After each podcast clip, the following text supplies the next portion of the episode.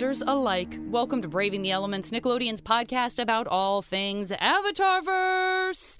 I'm Janet Varney. Weird, super weird, more sing song, but also more ominous than usual from me. And I'm Dante Basco, the same Dante Basco, the same way. and today, we're back to book one of The Last Airbender, talking about episode 17, The Northern Air Temple. Yeah, and this is very exciting because this friend of ours who is going to be joining us is a very iconic person in many things that many people hold dear. Whether it's his on camera work in films and television or his fantastic voice work in shows like Star Trek Prodigy and Big Mouth, he also happens to be a huge Avatar fan, so I'm excited to hear how it felt to revisit the Northern Air Temple. Please welcome my longtime buddy, Jason Mantzoukas. Here's what I'm going to say, JV and Dante. First of all, thank you for having me. Thrilled to be here to talk about one of my favorite pieces of things. I, you know, as you talked eh, or introduced me, like I'm a fan of so many things, and this show, and of course, Korra two that I'm like deeply passionate and just absolutely adore and love. I'm fascinated to see how you came in, in contact with the show. I'm trying to think what first I maybe watched a couple of episodes of the cartoon just to be like, what is this? Yeah. But it wasn't until years later that I actually went and like sought it out to be like, oh, you know what? Might have been Filoni. It might have been. Mhm. I might have gone back to Avatar having sense. done Clone Wars or Yeah. when I some at some point inside of that, I think and then have since we watched it a bunch, you know. And so when you assigned me this, which is episode 17 of season 1, I was like, "You know what? I'm just going to watch I started at episode 1 and watched all the way to 17. I was Love like. I'm, what? I'm going to watch all of it. I'm going to watch everything just to remind myself how we got to the events of episode 17, you know? Yes. And there I love it. were a bunch of episodes that I was like, wow, I do not remember this, or I don't remember this moment, or, and I don't know if it's just having now seen it in its totality, I'm picking up things that are seeded early that I wasn't clocking or whatever. But it is, I assume your fans are watching along with you. It is such a delight to rewatch and re engage with this series. So, yeah. I was so thrilled. I got up early. I, I watched a bunch uh, yesterday, and then this morning I woke up. I made a pot of coffee, and I watched cartoons uh, like in the morning, like I was a kid on Saturday mornings. It was great. Amazing. I want to imagine you putting the coffee into a cereal bowl and Yeah, I was using gonna- a about to- do you have a bowl of cereal, each the Lucky Charms, coffee. or the- yes. Yep. the Golden on, Grahams or anything? Make it Put coffee in my Honey Nut Cheerios. Absolutely. Honey Nut Cheerios. because Like that's what I'm- grown-ups do, yo. Like it's an '80s movie, and I'm a guy who can't keep his act together. So he he has the cereal, but he doesn't have the milk, so he uses like olive oil. That's right. My shorthand for that is always instead of a record, there's a pizza on the record player. That Yep. feels like the quintessential screwball 80s guy. Oh man, Uh. and that's a good way to ruin a good needle. That's right. That's a perfectly good needle. Not to mention the pizza. Don't get me started. All right. So we are talking about the Northern Air Temple. We this is are. a very fun one. Very briefly, what we know about this episode Aang discovers these Earth Kingdom civilians have moved into this Northern Air Temple that they've been looking for. In fact, he even thinks for a second they're going to be airbenders. We know now that they're not. There's a lot that has changed about the Northern Air Temple when they get there. This episode was written by Elizabeth Welch Ehasz and was directed by the great Dave Filoni. And I know we say this, Basco, every time, but a lot happens in this episode. A lot of big questions. A lot of, from my perspective, and we'll get to this, if ever you wondered if Aang could forgive someone easily, he gives the machinist a big break super quick. Yeah. like, he lets it go Yeah. fast, Yeah. considering what that guy has done. But Well, we'll get to also that. considering how much Aang has put into the potential that there would be people here, and there is so Right. much. The lead up is so powerful, and the disappointment is so crushing, and then the betrayal just feels absolutely brutal. Absolutely right. And also, his friend should give him a little bit of a heads up, like, hey, like, oh, it's like, come on, let the man know. I mean, I thought there was gonna be nothing, so at least to see something was pretty exciting. What was interesting to me was I felt like uh, only here did I realize like the roots of so much of the stuff that is inside of Korra. All Yeah. of the dirigibles and the flying machines are so much based on this, I believe, this guy's technology. Yeah. That's know? a great point. That's something we need to ask Mike and Brian. You know that's what I really because one of the things that when I watched it, I watched Avatar, and then a little while later I watched Korra, and when I watched Korra, I really loved the time jump, and I loved how you know the world building in these two series is just incredible, and I loved how the time jump had included such growth in all of these kind of technologies. We've got cars, we've got flying machines, we've got all sorts of stuff, and it's all terrific in a way that I found so interesting. And that's why when it kind of just this blimp here or whatever they call it, you know, a balloon rather, I- was like, oh, this is the origin of all of those flying machines from Korra. That I believe the Fire Nation takes this and uses it and builds off of it into something that is because what really happens is like the population of the air is like so much more dense in the later series than here, you know? Yeah. That's a great point. That's a great point. All right, well, let's hop in and get some, uh, just kind of stream through some of the action that happens All right. and, and pop off of that. Dante, so where are we when we start the episode? So we begin the episode with Team Avatar listening to a storyteller at what appears to be a sort of a stopping point for travelers going through the area, and he's telling the story about people who can fly, including the line, "It might just not be a giant parrot, but a flying man." A great moment here where Aang does a, a very Homer Simpson move. That's what I thought. Like, it really stands out because he's like, I laugh at gravity all the time. I imagine Homer Simpson's voice actually. Like, I laugh at gravity all the time. gravity. good- that's a like, good that point. feels very Homer. to I didn't me. realize this show had you did so many voices in this show. I d- So I feel like this show not just a not just an episode by episode breakdown, but a real access to Oh, like no. all of your impressions, all of your. And I urge you, if Janet Varney's coming through your town doing her night of a thousand impressions, please go and see Janet's one woman show where she does 400 impressions in 40 minutes. The modern day uh, Richard Rich Little. Little, Yeah. yeah. Richard, Rich Little. modern day Oh, Richard God. Little. the best part is I don't. I clearly don't do voices. So, so where are we? When a man's son comes around for tips for storytelling, Sokka only has a couple of bugs and some lit in his pocket, and then a gold coin falls out of the hat, and Momo puts it back in, which I guess is just to show how honest they are. I love that moment for exactly that reason. Then everyone assumes that this old, mostly toothless man is talking about a very long time ago when they were still airbenders. But then we find out the old man says he just saw these people last week in the sky, and then Aang's face gets filled with wonder. Yeah, we cut to the gang up above the clouds. They're on Appa. They're going to this northern air temple. Aang drops this reference to the Sky Bison Polo Championship. Katara's worried. Did he think that what that guy was saying was true? Like, does he now expect there to be a bunch of airbenders when we've all been around all of our lives and know, like, there's no chance that there's some hidden airbender somewhere that no one else knows about except for the storyteller?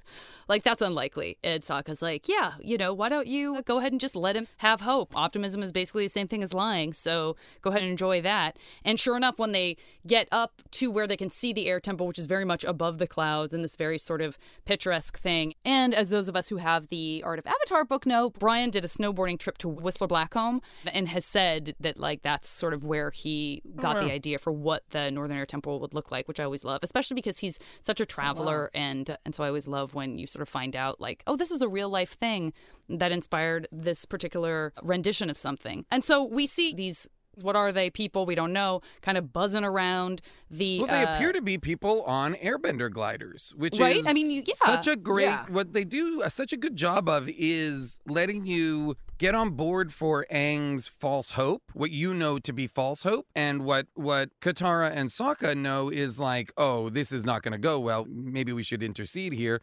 And then when they get there, it's flipped because there are people circling the Northern Air Temple on what appear to be airbender gliders. And then you have this great moment, and they do such a good job framing faces for this show where you get a full on shot of Aang marveling at the people flying around the temple. Then from behind him, Katara and Sokka come into frame and they are now marveling. So they're like, oh my God, we were wrong.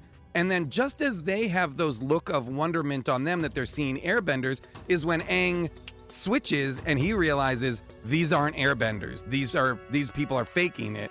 They just are doing such great work giving you access to the interiority of the characters and both Yes. setting them up and knocking them down in succession so that they are constantly not on the same page, but you are ahead of them and then you are catching up. And it's like, as a viewer, it's great. And they just are so good at bringing you along for the emotional ride of this story, not just Right. the story, not just the plot mechanics of it, you know? Absolutely. And keeping it a ride, right? Where you do have these crestfallen pits that then have to be swept up back by something. In this case, we have this kid in his own glider who kind of buzzes these guys in this sort of playful way. And Aang's heartbreak is sort of mitigated by the little kid in him as he's processing this information he's still a kid right so there is this kind of like you can't get me sort of moment that Teo, when Teo, we find out his name's Teo, buzzes by,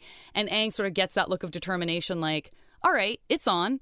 And that takes us out of what is really like a gut punch moment, right? When he realizes they don't have quote unquote spirit, and that's what he can see is lacking from their ability to fly. It cascades nicely into, all right, you know what? Maybe it's time that I just like do a little showing off. And so Yeah. he does his whole bit where he's, you know, he's got his air ball, he's going around the side of the temple vertically or horizontally, showing like clearly he doesn't even need the glider. Hey there, you're pretty good. Yeah, I know. But I can do more than fancy gliding. they do this like throughout the episode. This idea of Aang having to kind of have his hopes, raise his hopes, and to then have them dashed and have to work through it. They do it right here, as we're talking about, and they also do it when it's in regards to the vault that is closed off, and he thinks, well, this will be the only part of the temple that is preserved. Everything else has been over the last hundred years Right. you know, mechanized. The mechanist is using the temple in all these ways that Aang doesn't agree with or doesn't want or feels is messing with the purity of the place and how he remembers it. But okay, at least in the vault, inside of the vault, nothing can have changed. And then finally, when they open the vault to re- reveal that it's all, you know, Fire Nation weapons that the mechanist has been building, it's another raising of the stakes to just completely pull the rug out from under Aang. And it's heartbreaking. Again, you think we've seen this before. So you think, are we going to get another room full of avatars, essentially? Like, Yeah. again, is Right. Aang going to have an opportunity to, to to communicate with his former selves, or is that what the, where this episode is headed? Another opportunity for Aang to talk to somebody from his past or to learn from? Nope. Fire Nation weapons, like such a, a, a bait that and was switch. Hit, hit, hitting the gut. The, the earlier one, when the kids are flying and Teo's flying, like you know, part of me is like, get over it, Aang. I get they're not real like airbenders, but I mean, yo, these dudes are flying. All right, Yeah. they're Still pretty cool. stop tripping. These dudes are flying. That dude's in a wheelchair. Yeah. That's crazy. And and Teo's like the nicest kid ever. Like he and he loves Aang. He's He's so so- yeah, like, he he so Aang. respects the avatar. respects the avatar. He does a great caricature of him in the sky with like a smoke trail off of his glider. Yeah. The kid Yeah. got skills in the sky. He got skills. I'm like, and you're tripping. I understand your people aren't around. These kids are flying for real. They're flying, but like you said, when he opens the air temple and you see the Fire Nation flag, and I'm Fire Nation, but I'm just saying, What's worse than walking in and seeing the Fire Nation symbol around a bunch of very pointy, evil looking weapons everywhere? We see pipes like just going into the face of an avatar. everything on the walls has been destroyed, all the art, and every time then they, then they find a spot where Aang is there's a statue, and Aang is like, at least this has been untouched, and then like a wrecking ball comes into frame and destroys it. It's nice to see at least one part of the temple that isn't ruined. Look out! They do a really good job because this really is the end of Aang's hope. Oh, they've already been to the other temple and now they're here. But any hope that there are people that Aang can feel like are his family or are his people, it's dwindling. And you can feel that in him, his struggle with that. And they haven't quite figured out that they are that family, they are those people. Right.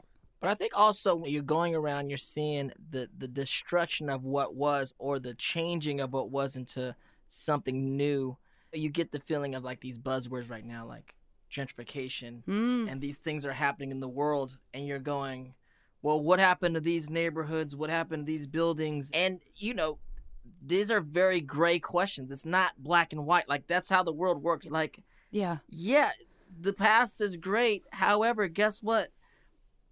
It has to change or it's gonna die. And you're like looking at it going on this cartoon world, and then we find out later in the episode that even doing that is better than the complete destruction of everything. But I think it touches on what gentrification is No, and what's so right. happening and the pros and cons of what's going on. especially because it's not like it's the Fire Nation who has just come in and taken Right. over, which would feel like the most, again, to your point, black and white version of that kind of gentrification, that sort of absorption of an older culture. But we have the conflict of, well, wait a minute, this guy's a refugee. His people were in terrible danger. This was the only place they had to go. And now they're just trying to make it work and to, in some way, make it their perception of better.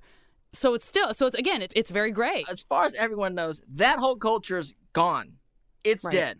There's no. I mean, we don't know there's a last Airbender. Most people like there's no Airbenders. Like we're trying to keep this place pristine for who? For Oh, for if I as was a refugee uh, from this war, I would immediately start trying to make my way to an airbender temple because I know it's empty. right. And it's harder for the Fire Nation to get to than some other places. Well, they found a way. I'm sure you guys have been talking about it, but so many of these episodes are about refugees. So many Right. of these episodes are about displaced peoples whose villages or homes or cities or cultures or anything have been literally wiped out by the Fire Nation and have sent them into the wilderness to wander. It's so interesting to me how much of the pop culture that we consume for young people is about the stakes of war you know, mm. is really about life and death situations and how we exist inside of war. And that is fascinating. For so many of these characters who are not powered, who aren't benders, they are truly just trying to do the best they can with what they have. Absolutely. We've seen it in, in past episodes like Jet, where we have Jet! even our three main kiddos who are sometimes very united in certain episodes and then sometimes torn apart whether it's you know Aang being jealous and afraid in Bato or Katara being very taken by Jet and not trusting Sokka. And here's another situation. It doesn't play out as dramatically because the real conflict is outside of the three of them but you have Sokka super excited about all of the inventions right? And so he's not spending really any time worrying about Aang's feelings because he's in Candyland. He's also not being like marginalized in any way because he doesn't have bending capabilities, which a lot of times in the stories ends up happening to him. In this one, not only is he like you know taken in by the mechanist, but he's like elevated. The mechanist says about Sokka that he's a genius. This boy is a genius. They're When- kindred souls. Yeah. When has Sokka ever been, you know, mentored in this way or elevated in this way? And I think it's so important, especially this far into season one,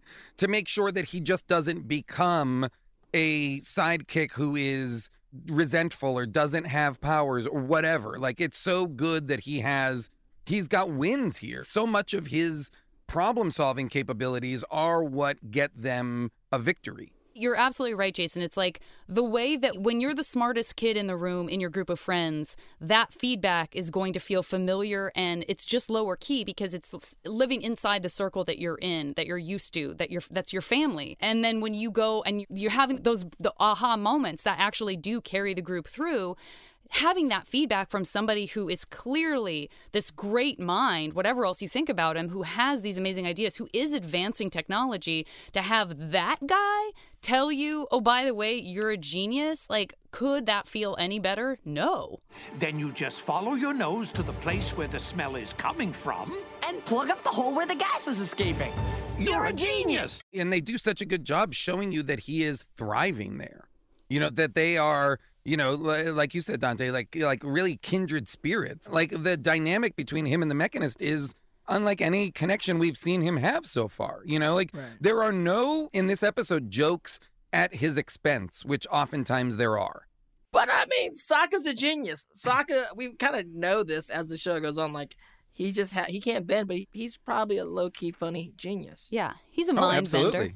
He's a mind and and idea bender, solution Ooh, bender. But Dante, bender. what is Katara's like? What is her experience in this episode? Like, how does she fit into this episode? I mean, she gets the in the glider, right? So she does conquer some of her fears. It's interesting. uh, They kind of talk about the spirit and about uh, flying and about airbending, which was very beautiful. The scene of her kind of jumping and taking the you know the leap of faith into flying. She got it pretty quick.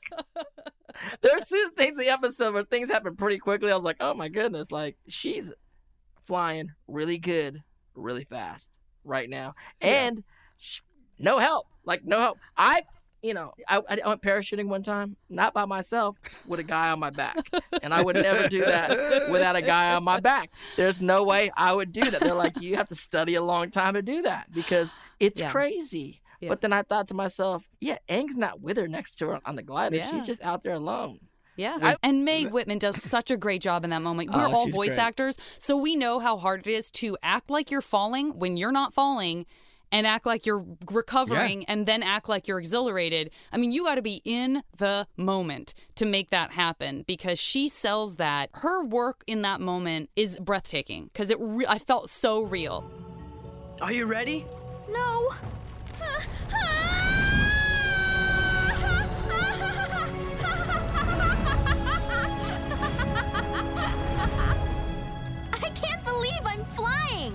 Well, I think so many of the performances I think in this series are incredible because they are careening between huge, you know, adventure, spectacle, epic storytelling all the way down to such small interior emotional storytelling. And that's for every character has so much going on over the course of this series and to be able to play all of those notes, to be able to play all of the pieces of Zuko, of Katara, to be able to play not just the baddie mustache twirling. I mean, like, I mean, Iroh alone is like, it's a masterpiece. Like, this performance is a masterpiece. The episode where Iroh sings the song and mourns his dead son is like, Oh.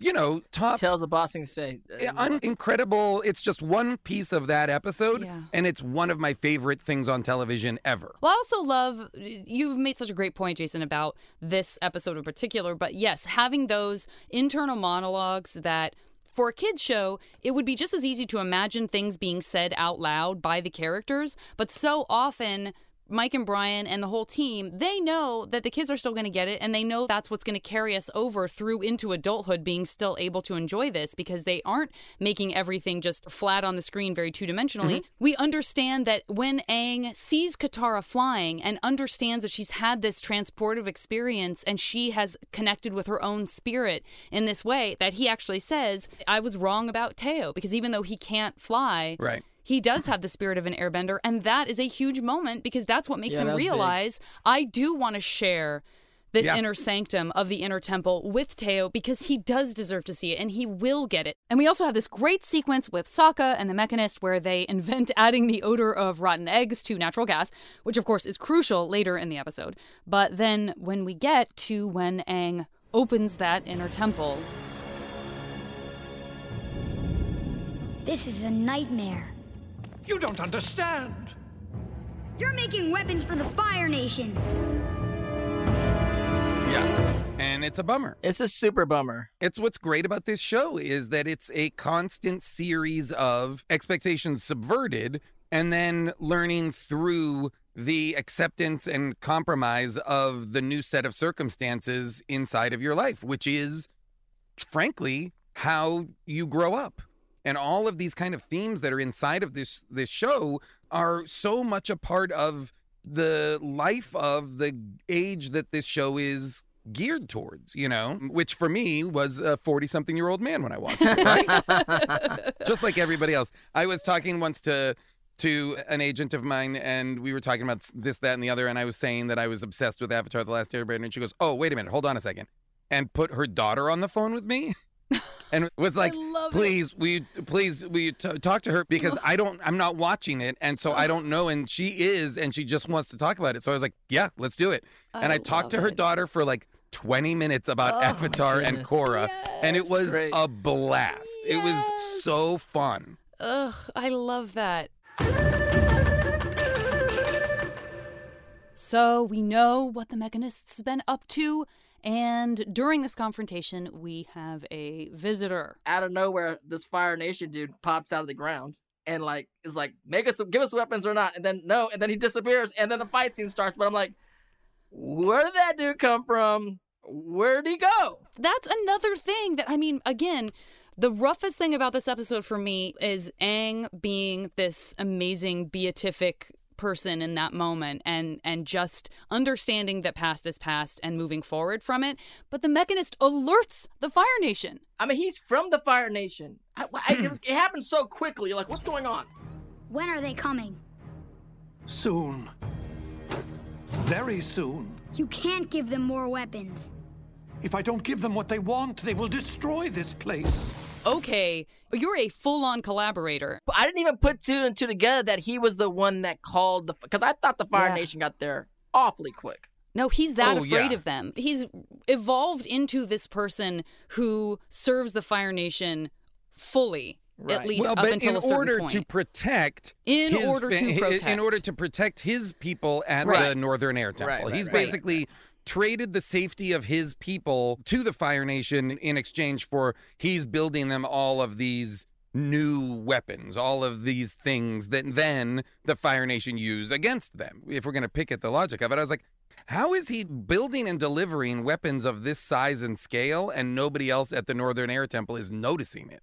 You know, like it's one thing to keep it all in the vault, but like Yeah. what happens when they come to pick it all up? There is nobody that trapdoor, Yeah. That everything trap loads door, into that freight elevator. There. Everything Exactly. loads into that freight elevator. And also, to your point, Jason, how does it feel when you're a child and you adore your parent and you haven't really seen until this moment? Doesn't seem like you've seen a lot of downsides to the qualities of your parent. And then you find out that this person has been doing stuff that your new hero, the Avatar, is crushed by, and you had no idea. And then he's like, You must understand. I did this for you. I mean, that is a heavy load on a kid's heart.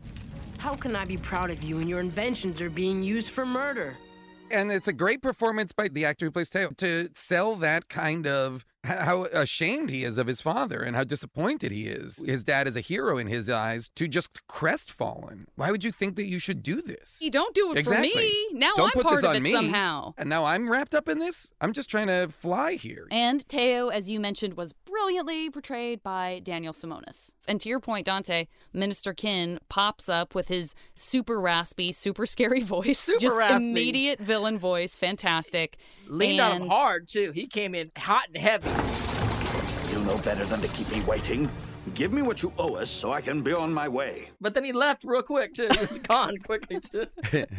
That Yeah. trapdoor. he, he made a really good trap door elevator, something. When the Fire Nation attacks in this episode, and they come Yeah. with some new machinery. Oh, no. These- That's some nasty I mean, business. Those, Now, do we are we assuming that the mechanist built those I those am, why not? tanks? Wait, I- no, like, we 'cause- know he did because Teo Right? says, "I know how those work. My dad Yes. built those. It's there's Yeah. a, Oh, they're yeah. counterbalancing in That's water, it. They and that's water how Katara in does them or thing. something, yeah. yeah. those things were cool. I mean, they were scaling up the mountain. They reminded me of canyon crawlers in the Great Divide. Oh, they yeah. reminded me Yeah. of those monsters. But again, So- like world building, you know, continuing to introduce new versions of it's not just that the Fire Nation is scary because they control fire, because primarily so far we've seen them on the water. You know, we've not Yeah. seen them amass an army like this with machines like this, with all of this We were on like these capabilities. We know they have numbers, we know Yeah. they have stuff like that. But you know, when they show up with legions of soldiers and then the tanks and then you're like, oh, That's a this cool, a, a, a, a wall crawling tank. I all of Incredible. I became like a ten year old kid again watching cartoons, and I thought like, I want that when's toy. that toy? When's that toy Yeah. coming? I out? knew- yeah. that toy's got. I know. I'm like, when's the commercial? I'm, Yeah. I'm sure I'm gonna see a commercial for that thing very soon, and I want that one. It goes both ways. It goes. You can It's go true. both sides, and it goes up the wall. It's That's true. great. You're absolutely right. And I also love that they have four types of bombs, if memory serves. They have smoke bomb, classic. but also fire bomb. Wait a minute, it's a Fire Nation. I guarantee you, your fire and smoke bombs probably aren't going to do much. Yeah. So then you're relying on your other two bombs, slime and stink, which is like, Yeah. I don't know Well, if that. I'm assuming slime is because uh, that's a Nickelodeon requirement. If you have a show on Nickelodeon, Double you have to Dare. have slime. It's I slime can't time. believe, It's I slime can't believe it took this many episodes for us to hear the words "We need more slime." It took Yes. 17 episodes on Nickelodeon That's restraint right there. We That's showing some serious more restraint. slime. This episode needed more slime, and this episode had a surprising lack of cabbages, I will say, which was a little heartbreaking. Those cabbages are not getting up there. Yeah, their weapons are, I mean, pretty ineffective, to be honest. You know, like they are really doing very little besides like disrupting the snow so that like causing a bit of an avalanche or something like that.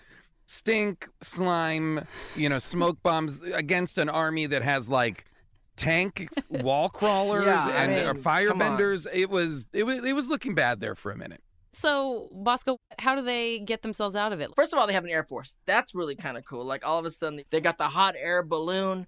They got the Fire Nation sign on so everyone thinks that the Fire Nation balloon is on the Fire Nation side. Yeah. However, it's on the other side, and they realize there's a crack in the canyon, and they start to smell the rotten eggs. It's basically the Earth's butt is farting up into the sky. They were gonna like. They're gonna torch it.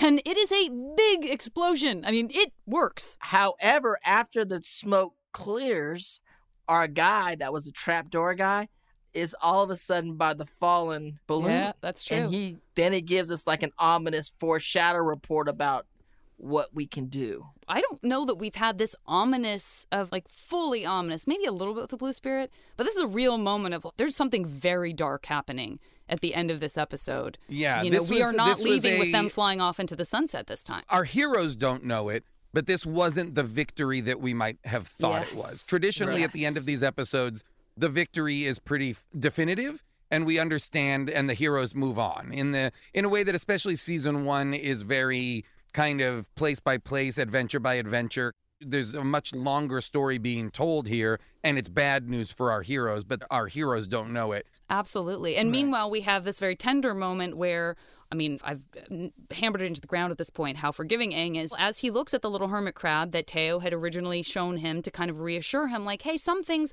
are still the same. Look, this is the same kind of little hermit crab. And so it's lovely because Teo's like, look, some of the old stuff still exists. But then Aang uses that metaphor to say, You know what? I'm really glad you guys all live here now. I realized it's like the hermit crab. Maybe you weren't born here, but you found this empty shell and made it your home. And now you protect each other. again, Fire Nation weapons, not great, but he has this very forgiving moment. And I'm conflicted about that. Well, I mean, so much of I think what uh, what Aang's you know season one storyline is about is really acceptance and forgiveness, and a lot of things that are tough for a kid that age to wrestle with. Yeah. You know, loss and grief, but then also hope. The growth for him is like, for example, in the episode just prior to this, where he withholds the information of where Sokka and Katara's dad is because he's afraid if he gives Yeah. it to them, they will abandon him and he'll be on his own. You know, Ugh. there are episodes like that where you are really reminded because he's so powerful and because the show so often uses him eh, as a way to illustrate how powerful a being he is. Yeah. They are also constantly showing you how young he is, how inexperienced he is, and Yes. how his emotions are guiding him, not just a like palpable sense of what is right and what is the good thing. Like his uneasiness with being the avatar and his emotional immaturity is so significant. And that growth is such a part of this show, his emotional growth, not just can you become the best bender by the time the comic comes and blah, blah, blah. It's not just about plot, it's about emotional growth. his and that's humanity, his, holding on to his humanity even as he becomes more powerful. And I will say, you're absolutely right. I agree with all of that, and I love that. And and I think what I'm conflicted about is it's my own sense of defensiveness for them and for Aang because he does the right thing. Because what else is this show all about, right? is- Redemption, mm-hmm. and he allows for that redemption of the mechanist as he should because we are all deserving of redemption. And in that moment when he re- says i've been very wrong. I didn't want to do this. I feel terrible about it. I want to help you guys. I want to help the avatar. Aang accepts that. And that's beautiful. And that's a huge part of what Oh, yeah. exists in the Well, show as sho- well for other characters. And so i think i'm like that older sister who's like well yes you're doing the right thing and you're forgiving but i don't know if i'm ready to forgive Yeah, him yeah. yet because i'm still mad about what he did to your air Temple the show is especially early on like such morality tales. Each new episode is a different kind of morality challenge to the group and blah blah blah.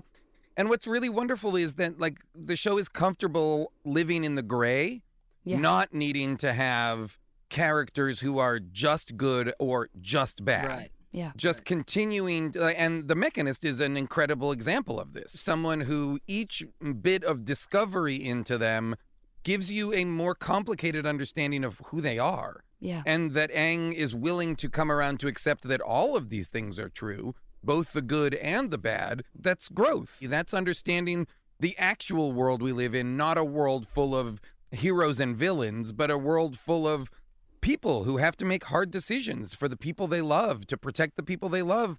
They make decisions that are morally or ethically corrupt, you know? Right. Yeah. And because they feel they have to. Yeah, it's it, eh, the show. I mean, come on, guys. Just so good. So You know good. We're what? like, You've listen, we're convinced us like the listening show's to you, good. like, yeah. We're yeah, loosely Jason, convinced That's You guys the should do a good. podcast. We're thinking about it. We're thinking about it. Northern Air Temple dwellers, are you looking for a fun and unusual birthday gift? Or a unique way of proposing to your metaphorical turtle duck? Consider using Teo's stupendous skywriting. From inside jokes to startlingly good caricatures, we can work with all your sky messaging needs. Teo's stupendous skywriting, where the sky isn't the limit. So, before we wrap up all together on this episode, let's talk about what we think may be the most valuable. Which I could talk about for hours. more. I know. I Uh, yes. Like I could spend Believe me, we more. show no signs of stopping. We're just trying to be Oh, yeah. respectful of your time. There is a lot more- but a hundred percent. I mean, there's uh, there's some bending in this episode. I'm sure we'll all agree there was a lot of non-bending that's very valuable that happens in this episode. What about bending in this episode? Most valuable bending in this episode. Well, the most valuable bending, I think, moment happens when Teo gives Katara the information that there's water inside the tanks. Mm. And that Katara can then use her water bending abilities against the tanks. Those things are unstoppable! I think I know how they work. I remember my dad tinkering with a counterbalancing system. Something to do with water. Works great, huh? Water? Can you get me close to one? No problem. And what's great about it is it's not Katara alone, a bender, being able to do a thing. It's the teamwork of Teamwork. he, a non bender, who might have, you know, the spirit of bending, or he would be my choice for non bending a moment of the episode, is his level of airbender adjacency. You know, that Aang Yeah. says he has the spirit of a bender, but he definitively he is not a bender. But the combination of him saying that to Katara and her being able to immediately jump into action and use that information to turn the tide of the attack or the battle Yeah. is for me the MVB. Oh, that's a great combo. And I will say also about like Teo, because we haven't really touched on this, but Teo can't walk. And I think having that representation of somebody who doesn't have that particular type of mobility, and yet how badass he is, and how wonderful he is, and how uh, incredibly important he is to this episode is lovely. It's lovely to have that representation there. Of course, we see things like that happening in future episodes and future seasons with people like Toph always nice to see different kinds of people represented with different types of abilities. That is lovely, and I don't want to gloss over that. So I love that you brought that up. And I like how they represented it and they didn't overly. Yeah. it, Oh yeah, is it didn't. cool, they too. didn't make it about his not Yes. being able to Yes. walk. You know, but he is unquestionably in the first 17 episodes of the show the second best flyer we've seen besides Aang. That's Yeah, a great point. I love that. There's nobody who can match Aang. Even Aang is impressed by his flying, and we come to find that he can't walk because of the injuries he sustained in the Fire Nation's attack on his. We get it. The Fire Nation did a lot of things. Listen, Jason.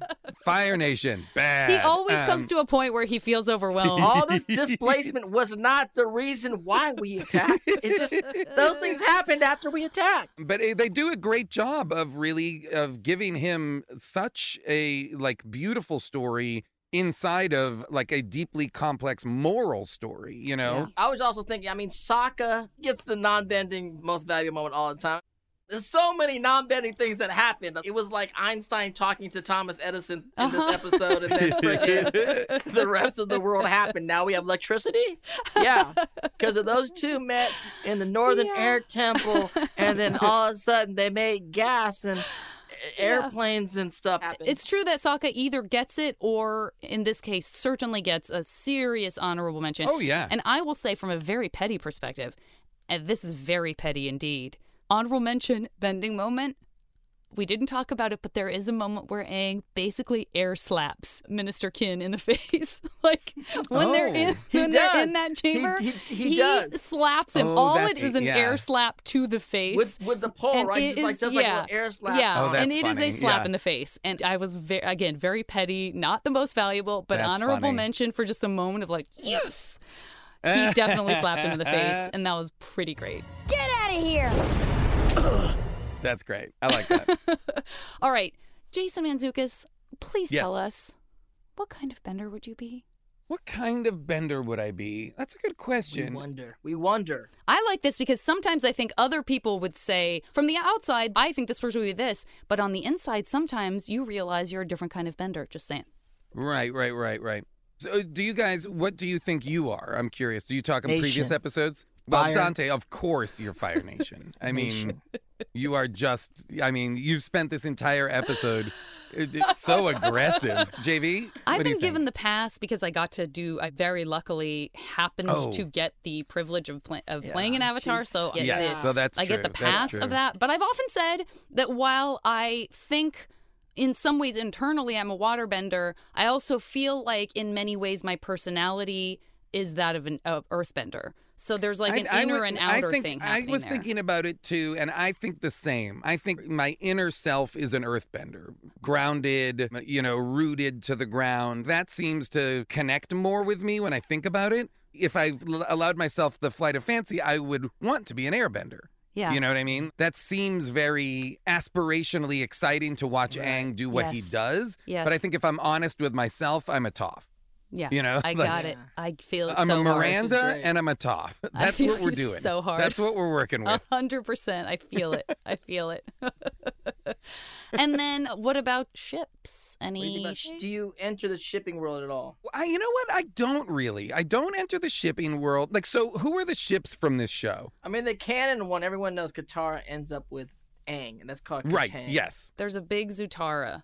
Well, that's one that I like. I like the dynamic when Zuko comes into the group. And so to me, the combination of Zuko and Katara, and I like that Yeah. storyline almost as if Hermione fell for Draco Malfoy. I mean, oh like yeah, that, great comparison. Yeah, I would like that. I don't know. I don't, I'm trying to think of a ship. This is where not being on social media and not engaging Yeah. with fandom in that way, I'm out on all this. Like I've only processed this show in as much as I watched it a bunch, you know. Yeah. Either all the way through or just and I'll just cherry pick episodes while I'm making dinner or Yeah. folding laundry, all the kind of things that for the last 2 years I've been stuck in my house just watching and rewatching stuff that I love, Right. really participating in my fandom in a way that is like indulgent and kind of wonderful. It is Ugh, I love that. We've all had a little more extra time to be indulgent. I That's like right. Yeah. That's right. And this is definitely a show to feel proud about doing that. so rewarding. I watched all of Airbender and Korra at the beginning of the pandemic. And now that I just rewatched most of season one, I don't know. I might just go and watch the rest of Avatar. Yeah. And then at some point, I'll probably start and redo Korra. And this is absolutely top of the, the mountain, you know, Northern Air Temple level content. Avatar The Last Airbender. Oh. Hey, thank you so much. Well, we can't promise that we won't drag you back in for season two. So this Oh, is a, a please pleasure do. and a joy. I, I, I would love to. Put me in every season. Uh, there's Great. always something to talk about. Where can people find you? You know what? I'm not on any social media, so you can't find me that way. But if you if you're interested, I'm one of the co-hosts of the How Did This Get Made podcast, which I just mentioned, which is like uh, bad movies. Uh, we talk about it, and then as you mentioned at the top of the show, Star Trek Prodigy, which is if you like Avatar: The Last Airbender, this is Star Trek Prodigy is going to be a show that I think you're going to love. It is Awesome. cut from the same cloth, but in the Star Trek universe. It is also a Nickelodeon show. It's on Paramount Plus. It is, you know, Captain Janeway. Kate Mulgrew's character is, you know, the captain of like a team of like young kid adventurers who steal uh, a starship and just go on adventures. And so it's it has a lot of spiritual kinship with Avatar or with Rebels or with other shows that we like inside of this world. It, it, if you are listening to this show and you love Avatar, give Star Trek Prodigy a, a chance. I think you'll dig it. And the animation is absolutely gorgeous. And then, of course, Big Mouth, new season of Big Mouth coming out. I don't know if it's appropriate for your audience, and all of your audience, but hey, I'm going to throw it out there. Maybe not all of it, but you're right to throw it out there. You're right to throw it out there. All right, everybody. We'll talk to you next time on Braving the Elements. Next week, we'll be going over some science in the Avatar verse with our friend, the inimitable, brilliant Adam Savage. Follow us on social media. I'm at Janet Varney on Twitter, at the JV Club on Instagram. You are at Dante Basco, basically everywhere. right? Everywhere, except for on TikTok at Dante. And we'll see everybody next Tuesday on Apple Podcasts, Spotify, the iHeartRadio app, or wherever you get your podcasts.